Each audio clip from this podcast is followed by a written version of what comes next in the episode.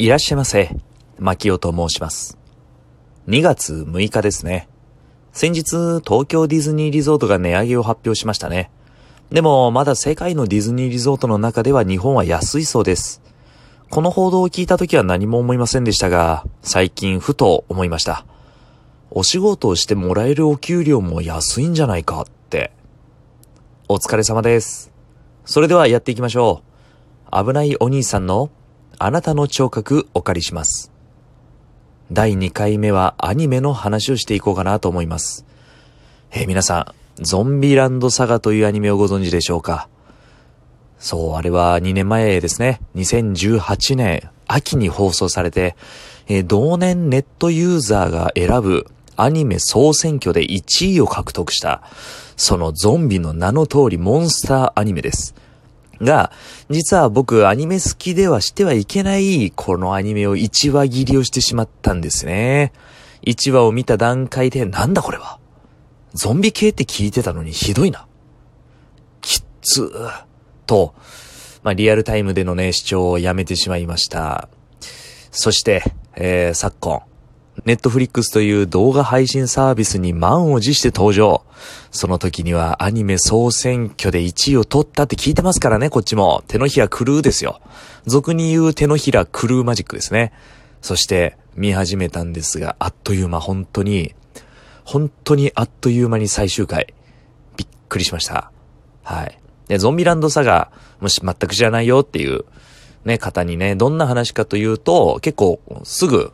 わかり、わかりやすく言うとですね、一度死んでしまった少女たちが、蘇り、ゾンビとして蘇り、プロデューサーと名乗る男と共に、佐賀県、そう、ゾンビランド佐賀の佐賀は、この佐賀でもありますね。佐賀県を活性化させようと、最強のご当地アイドルグループを目指すという話ですね。このご当地アイドルっていうのもね、どんどん大きくなっていくんで、話が進むにつれて、もしかしたら全国アイドルになる日が来るんじゃないかなと思いますけれども、まあそういうお話ですね。で、僕ね、このアニメを見てね、思いましたね。まあ一言で言えるんですよ、これ。実は。日本版ゾンビドラマだなって思いましたね。はい。あの、ゾンビ映画ってありますよね。まあ日本のゾンビ映画。例えばなんか、あの、キラー寿司 わかんないよね。なんか、女子高生が、こうなんか人を殺すみたいな。女子高生ゾンビとか、なんか、お寿司が人を襲っていくみたいなね。そういう日本版のゾンビドラマとか、そういうホラードラマ、ホラー、あ、じゃあゾンビ映画とか、あ日本版のゾンビ映画っていうのはやっぱちょっとこうコメディだったりしてるんですけれども、まあ、一番いい出来なのはアイアムアヒーローぐらいですね。ちゃんと怖いし面白いし、日本らしいなって思うのが。なんですけど、このゾンビランドサガっていうのは、まあゾンビドラマだなと思って。なんかね、あのーやっぱ、ドラマ、ゾンビのドラマといえば、ウォーキングデッド。を、みたいな感じですね。完全に。これを日本で作ったら、こう、うまいこと日本のものを入れたなっていう。やっぱその日本って、やっぱ誇れるものっていうのが、アニメ、アイドル、そしてコメディ、で、可愛い。で、やっぱ戦争で負けて復興してきた国のね、歴史があります。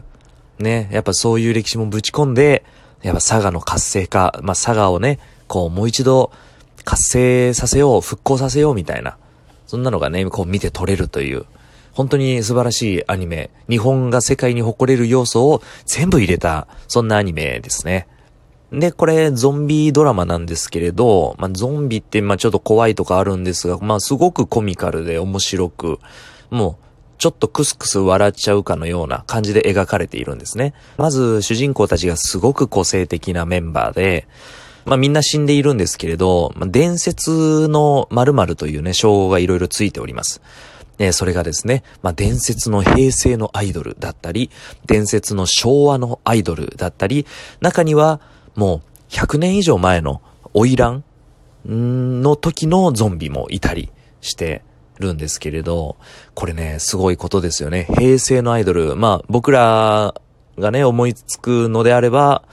僕が思いつくのであれば、つぐながももこさん。ももちですね。やっぱ若くして、まだアイドルとしてや、やっていけたのに、もうあの、引退なされて。そして昭和のアイドルは山口百恵さん。ね。この二人は現実世界では引退、若くして引退されておりますが、このゾンビランドサガでは、まあそこのポジションに当てはまるんじゃないかなって思われるようなアイドル二人いるんですけれど、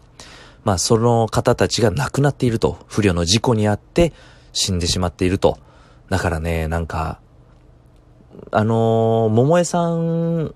がもし、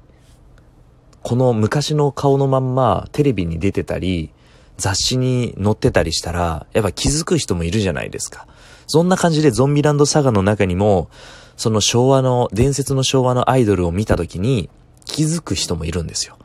平成のアイドルを見た時に気づく人もいるんですよ。で、そこの、この女の子たちだけではなく、その周りの、こう、大切な思い出を持っている人たちもこう巻き込んで、えー、ストーリーがね、進んでいく。で、さらには、ピックアップされて、一人ずつ話がしっかりとあると。どうやって死んでいったのかとか、昔はどんな人だったのかとか、あのー、まあ、知人だったりとかね、出てくるんですけれども、そこもね、まあ、見どころで、で、まあ、大体僕はちょっと泣いてますね。はい。そして、ちょっとあの、言い忘れてたんですけれど、あの、主人公たちがゾンビということで、えー、まあメインとなる主人公の桜ちゃんっていう女の子がいるんですけど、桜ちゃんは第1話で死んでしまいます。第1話、ほんと5分足らずで死んでしまいます。で、やっぱり、アニメや映画で、あのー、最初に主人公が死ぬストーリーのもの。まあそうですね、僕が思いつく限り、ゴーストニューヨークの恋人だとか、あとは、悠々白書だとか、あとガンツぐらいですかね、が思いつくんですけれど、大体ね、面白いと。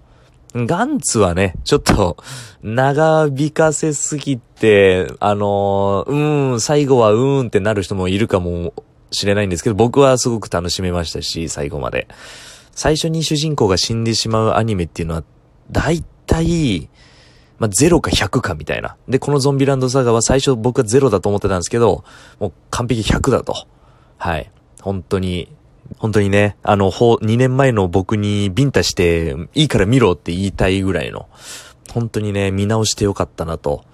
思う作品でしたね。はい、ゾンビランドサガのね、お話いかがだったでしょうかあのね、やっぱサクセスストーリーなので、こう、どんどん成功していったりするのが見ていて、頑張れって思うんですけれど、まあ、何度も言いますが、みんな死んでますんで、うん、なんかね、ちょっと複雑な気持ちになりながら、でもみんな頑張ってほしいっていうのと、うんで、やっぱゾンビにしかできないパフォーマンスだとか、そういうのもね、見れたりして。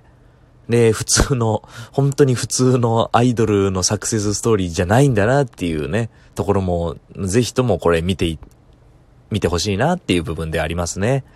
はい。なので、えー、これおすすめ度はですね、100点満点中120点ということで、はい、ぜひ、ちょっとね、やっぱその、可愛らしい女の子たちが、こう歌って踊ったりするシーンがちょっとこう私恥ずかしくて見れないなとかあると思うんですけれど、まあ、そこもね、多分慣れてくるんじゃないかなって思うんでね、ぜひ、あの、ご、視聴を続けていってほしいですね。アマゾンプライムにもあるのかな？ネットフリックスアマゾンプライムでおそらく見れると思いますんで、えー、ぜひともこれ見て、見てください。1話だいたい長くても25分では終わるんで、あの、オープニングエンディングがね、あの、これもいい曲なんですけど、カットする機能がネットフリックスとかにありますんでね。まあ、1日で12話多分見れると思います。そういえばなんか言ってたなと思ってね、えー、思い出した時に、でもちょっと見てくれたらなと思います。はい。ということでいかがだったでしょうか？えー、第2回目、危ないお兄さんのあなたの聴覚お借りします。今後も更新できるようにしっかりやっていきたいと思いますので応援お願いいたします。YouTube の方でも、えー、ゲーム実況等しておりますので、ぜひ遊びに来てください。それではまたのご利用お待ちしております。